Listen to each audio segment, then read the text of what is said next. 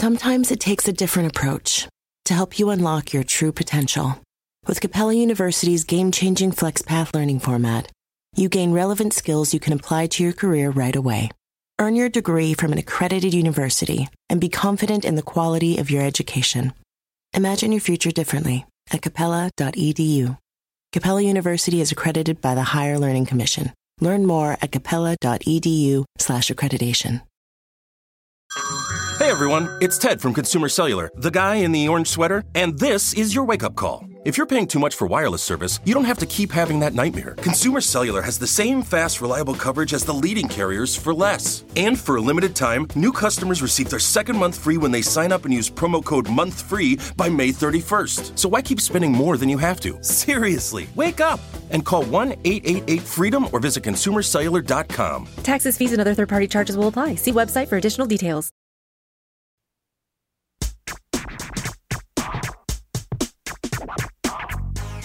Grammar Girl here. I'm Mignon Fogarty, and this week I have some wonderful listener comments, a quick and dirty tip about sentences that start with one of the, and a meaty middle about how to write a great introductory paragraph.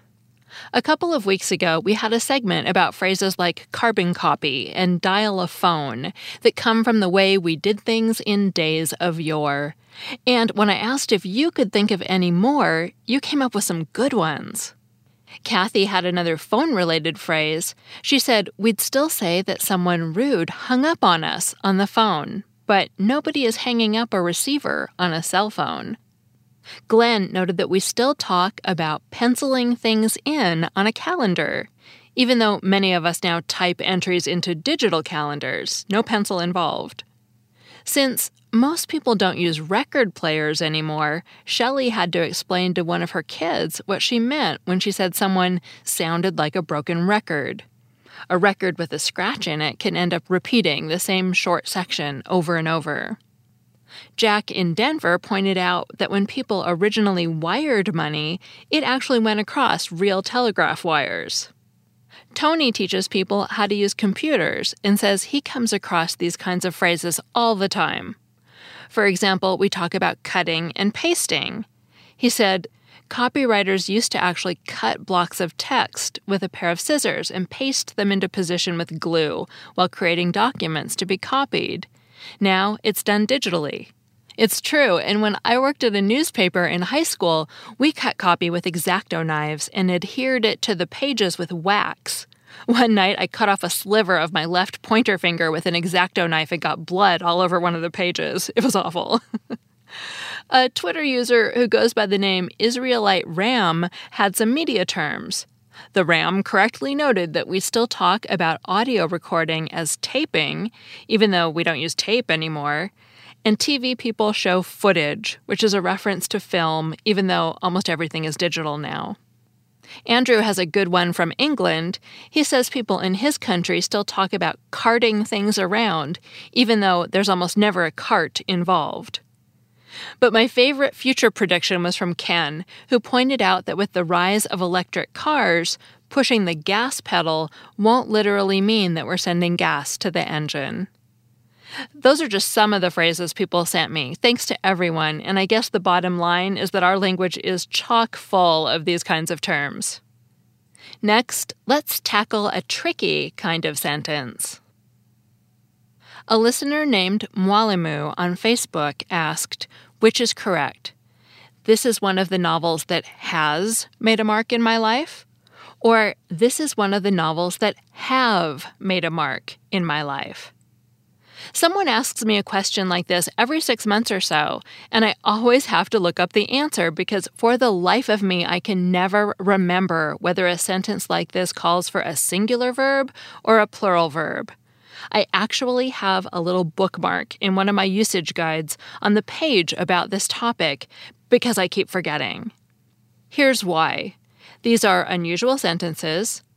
Usage experts have disagreed about the answer for years, and it's an active area of language change. You look at the sentence and find yourself wondering whether your verb choice should be driven by the word one in one of the novels or should be driven by the word novels. There are some rules that say when you're considering subject verb agreement, you should ignore prepositional phrases such as of the novels.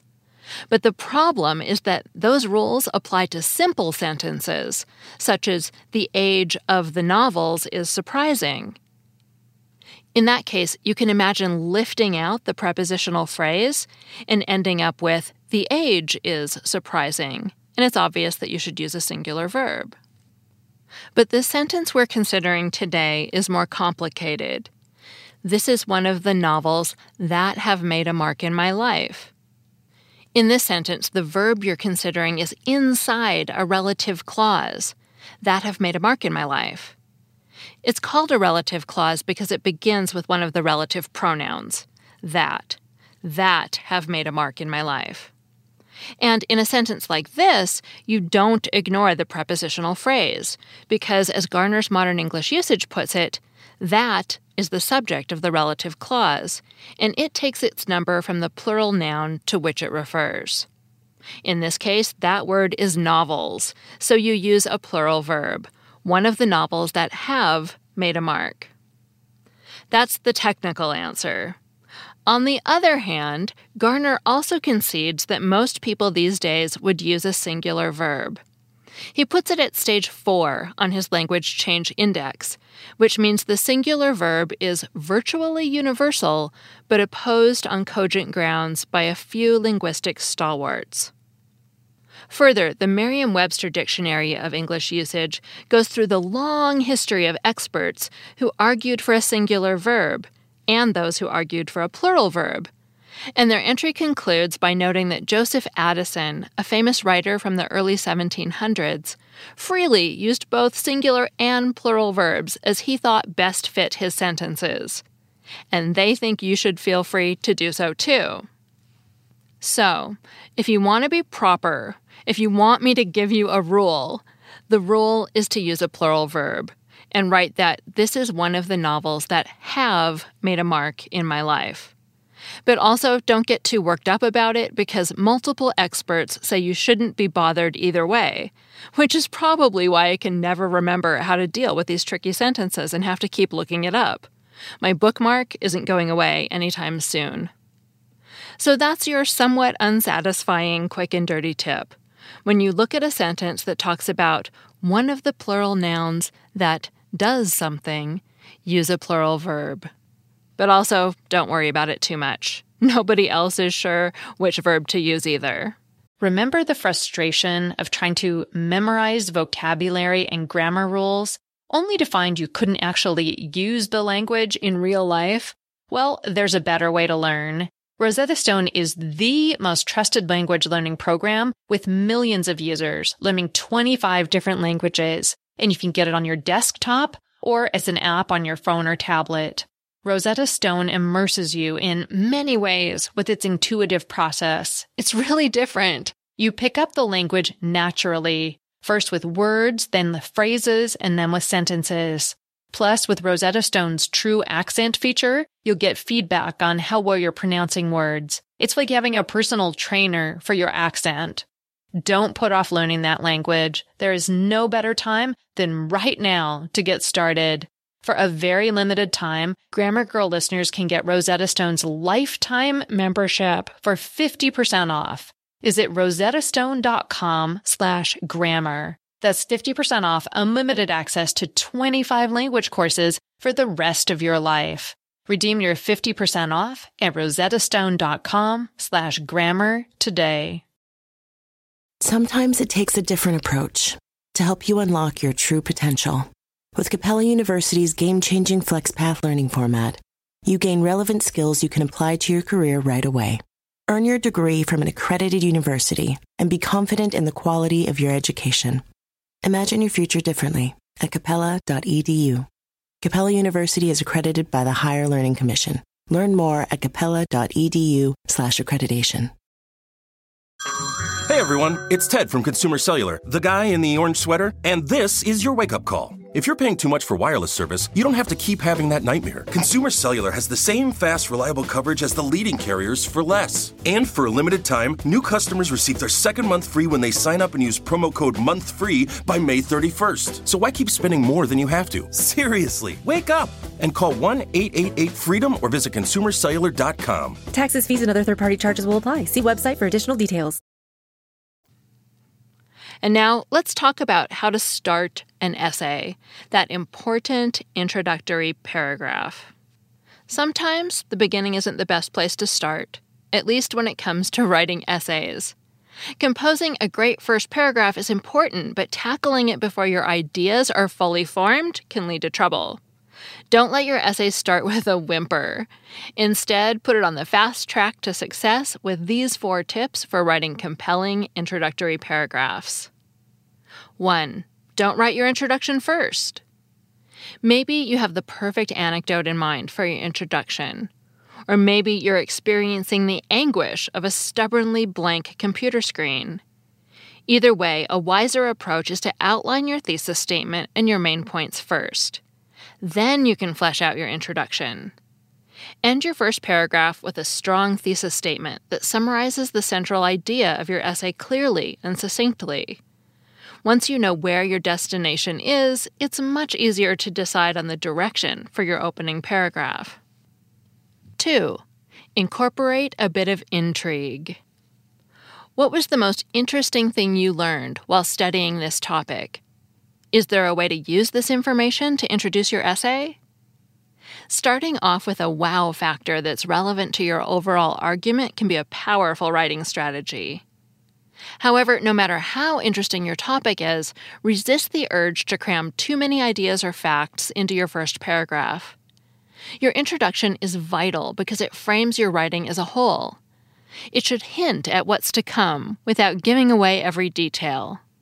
Try these two simple steps to lead into your thesis sentence at the end of your introductory paragraph. Start with one compelling fact or observation that'll keep the reader engaged enough to read more. Then add another sentence or two to show how you're linking that introductory idea to your thesis statement. It's that simple. Don't try to make it more complicated. You have the rest of your essay to fill in the details and give the broader context. 3. Avoid obvious statements.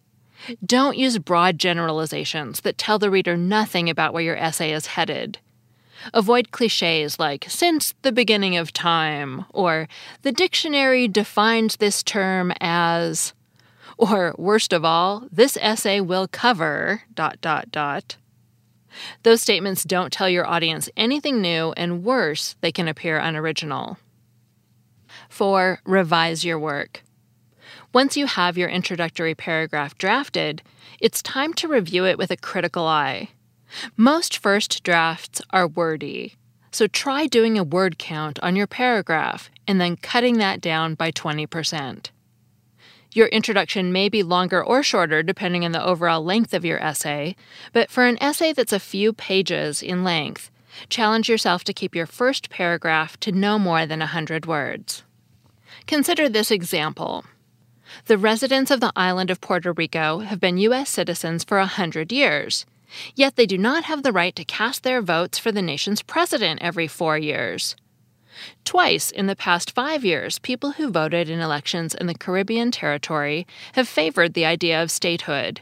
Yet a deep divide remains over what is the right course of action. The decision to make Puerto Rico the 51st U.S. state would help stabilize the island's dire financial situation while benefiting the nation as a whole, both in terms of the economy and the culture. Okay, so that was 104 words. Let's see if we can tighten it up and do better. In the original, we had the residents of the island of Puerto Rico have been U.S. citizens for 100 years. How about just Puerto Ricans have been U.S. citizens for 100 years? That's more straightforward and six words shorter. Later, we had the decision to make Puerto Rico the 51st U.S. state would help to stabilize the island's dire financial situation. How about this? Making Puerto Rico the 51st U.S. state would help to stabilize the island's economy.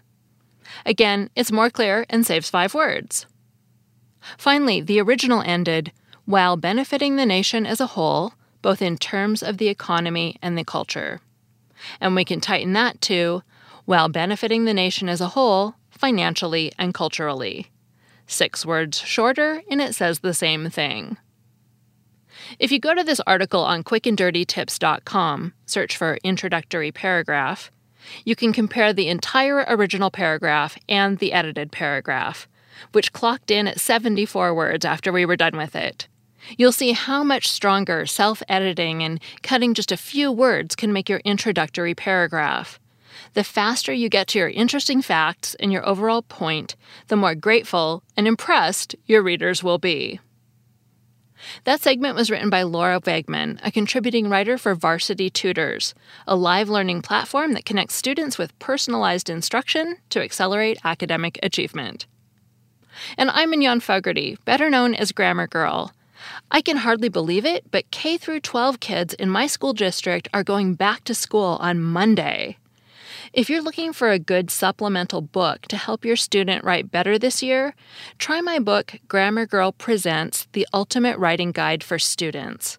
A few years ago, it made the International Reading Association's Teacher's Choice list. That's Grammar Girl Presents The Ultimate Writing Guide for Students. That's all. Thanks for listening.